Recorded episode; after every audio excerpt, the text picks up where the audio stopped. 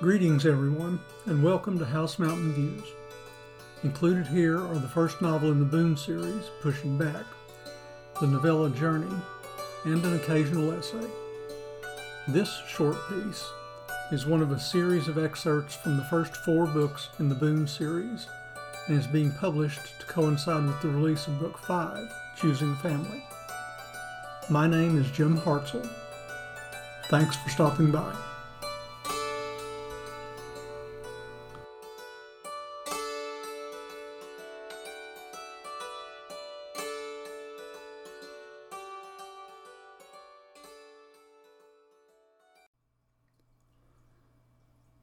This excerpt from Following Frankie, the fourth book in the Boone series, is from chapter 5. When I get to Waycross, a guy in the gas station where I fill up the tank and get some cash from the ATM tells me that Highway 121 will take me to the east entrance to the refuge. He tells me how to get to the highway without having to go through town.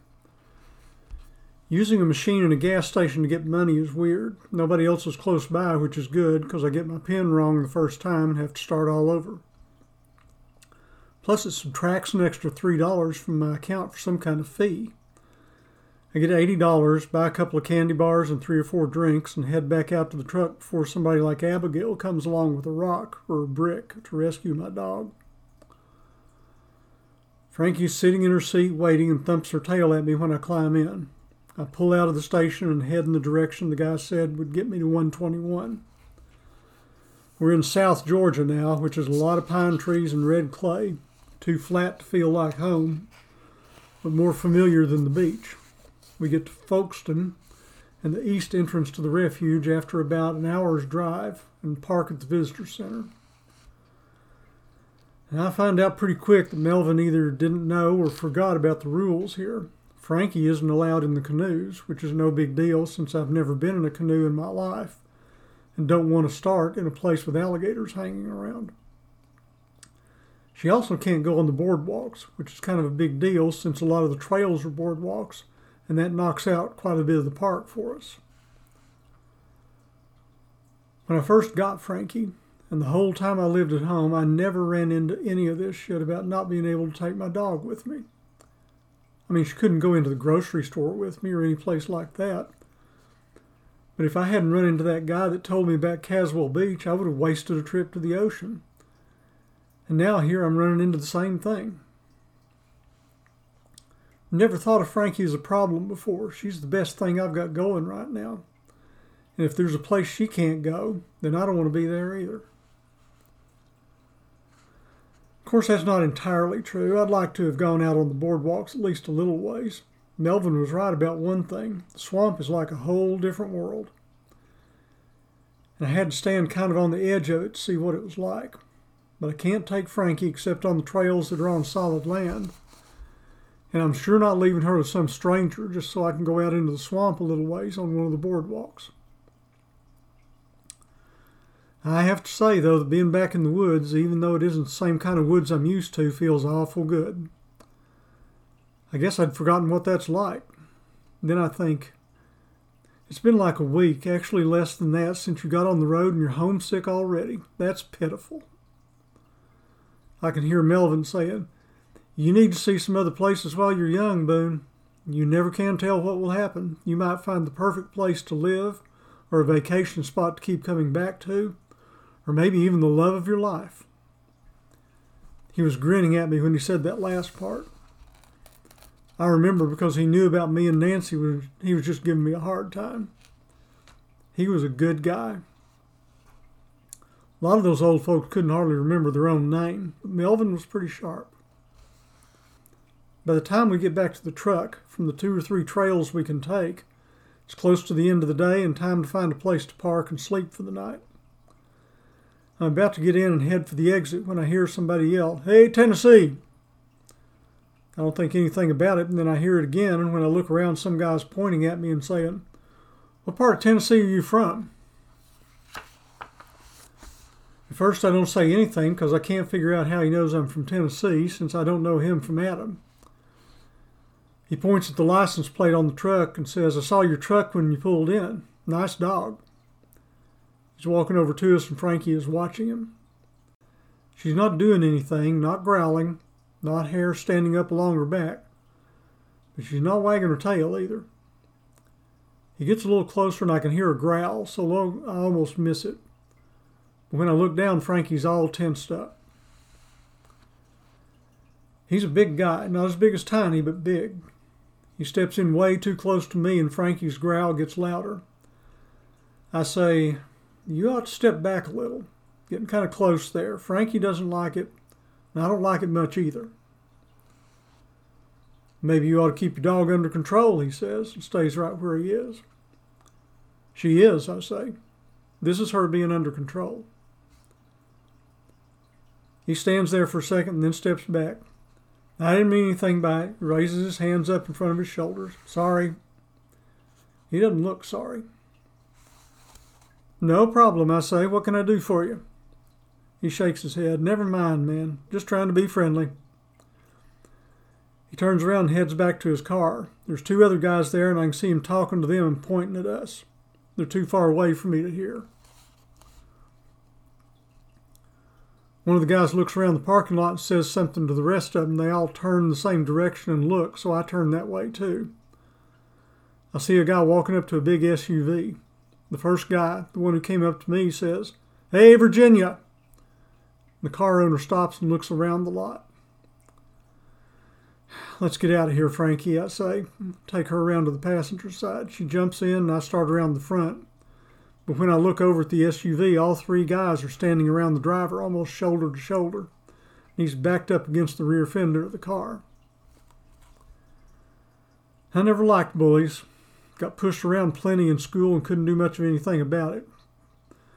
Back then, I knew nobody would back me up if I tried to stand up to them, especially Mr. Timmons' gang. If you don't have some kind of backup, it's hard to stand up to anybody. That makes me think about Jerry. I reach up and touch the scar on my arm from the knife fight. Tiny stood with me then, and so did Nancy. I don't know whether these guys are bullies or thieves, but I've dealt with both kinds, and they both piss me off. I'm trying to decide what to do about it when another car pulls in, parks one spot over from the SUV. Two people get out. The woman on the passenger side said, When were you going to join us, Raymond? The grill's about ready. Then she looks at the three guys that have the driver, I guess that's Raymond, backed up against the car and says, What's going on here? The one who had come over to me says something to her and she just stands there like she's not sure what to do. I can see Raymond's face enough to know that he's scared, so I get Frankie back out of the truck and step out into the lot. Y'all okay over there? I shout and start walking toward them. Frankie is right beside me, and I've got the leash wrapped tight around my hand. She's growling loud now, and when we get a little closer, she barks once. Now she's pulling hard on the leash, and everybody's looking at her. I'm wondering whether I should have gone into the back of the truck and picked up my shotgun when the three guys look at each other and start heading back to their car. They get in their car and start to pull out of the parking lot, but turn in next to my truck on the passenger side. I can't really see what's happening, but I hear glass breaking, and then the car backs out, turns hard, and heads out of the lot. When I turn back around, all three people, Raymond and the two others, are staring at me. I got the license number, the woman says. Georgia plates. I'm going to call the police. Maybe they'll. She kind of trails off and looks at Raymond. Raymond nods. Maybe they will what, Denise? The police are not going to set up roadblocks for a broken window. Sorry. He turns to me and then back to her. I say definitely call it in, but I would not expect anything to happen. She nods and Raymond looks over at me. I would like to thank you, young man. I do not know what would have happened had you not been here in the parking lot, but I'm sure it would have been unpleasant at best. He holds out his hand. My name is Raymond, as I'm sure you have guessed by now. And who might you be? I grab his hand. He's got a solid grip. Boone. This is Frankie. Raymond smiles. A great pleasure to meet both of you. This guy talks like he's giving some kind of speech, even though it's just us. And I'm sure he already knows Denise and whoever the other guy is. Now he's calling them over. Denise, Jeremy, come meet our rescuers. This is Boone, and this fine looking animal is Frankie. He looks at me. With a name like Frankie, this could be either a male or a female dog. Frankie's a girl, I say. I feel like I ought to do something besides just stand there, so I stick out my hand and we all shake, which feels weird because I don't ever do that. It's so serious. Like we're making some kind of business deal or something. Then I say, Frankie, this is Raymond, Denise, and Jeremy. She looks at the three of them and then back at me. Raymond laughs. Not easily impressed, is she? She just doesn't know you, I say. Not sure whether I'm supposed to get mad about that or not. She's really a good dog. I have no doubt, he says. Now, how shall we reward you? Aside from paying for a replacement window, I mean. Jeremy? He looks over at the guy. Is your brother in law still working at his friend's body shop? Jeremy nods. Will you call him, please, and find out how much a replacement side window parts and labor would be? What year is your truck, Boone? I tell him, and Jeremy steps away and pulls out a cell phone. He talks for a minute or two and comes back over. He says about $400. Raymond nods. Thank you, Jeremy. About what happened with those three assholes, I stop and look at Denise. Sorry about that. She laughs. No apology needed, Boone. I'd say that's exactly what they were. I didn't do anything besides walk over here. Those guys thought they had you cornered. They came at me just a couple of minutes ago, used that same trick on me they used on you. Backed off because they didn't want to have to deal with Frankie, so maybe she's the rescuer.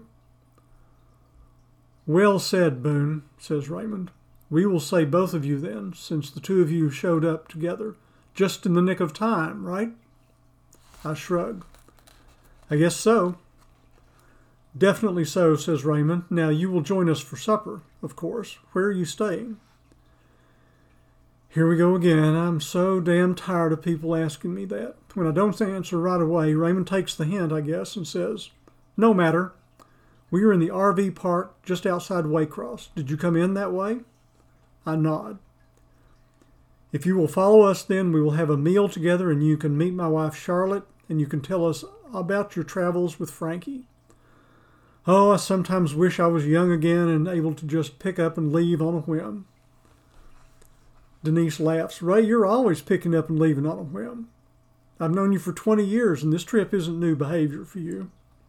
She glances at me. You and Boone might have a lot in common now that I think about it.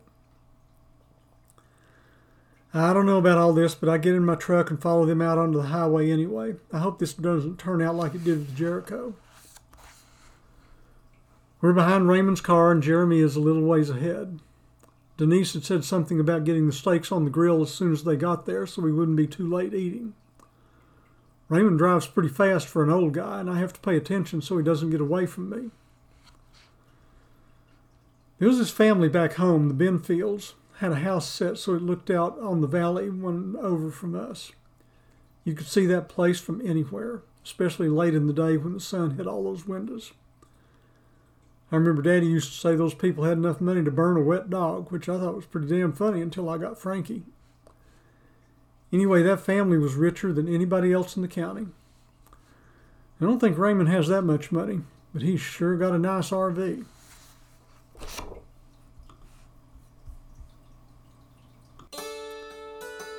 I hope you enjoyed this installment of House Mountain Views.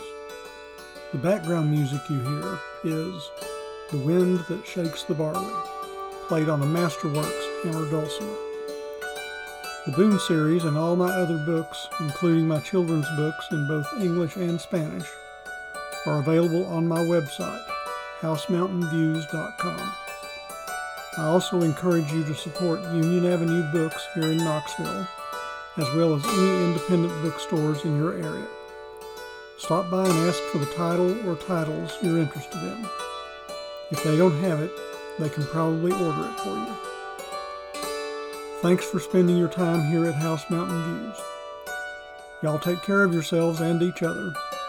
and stay in touch.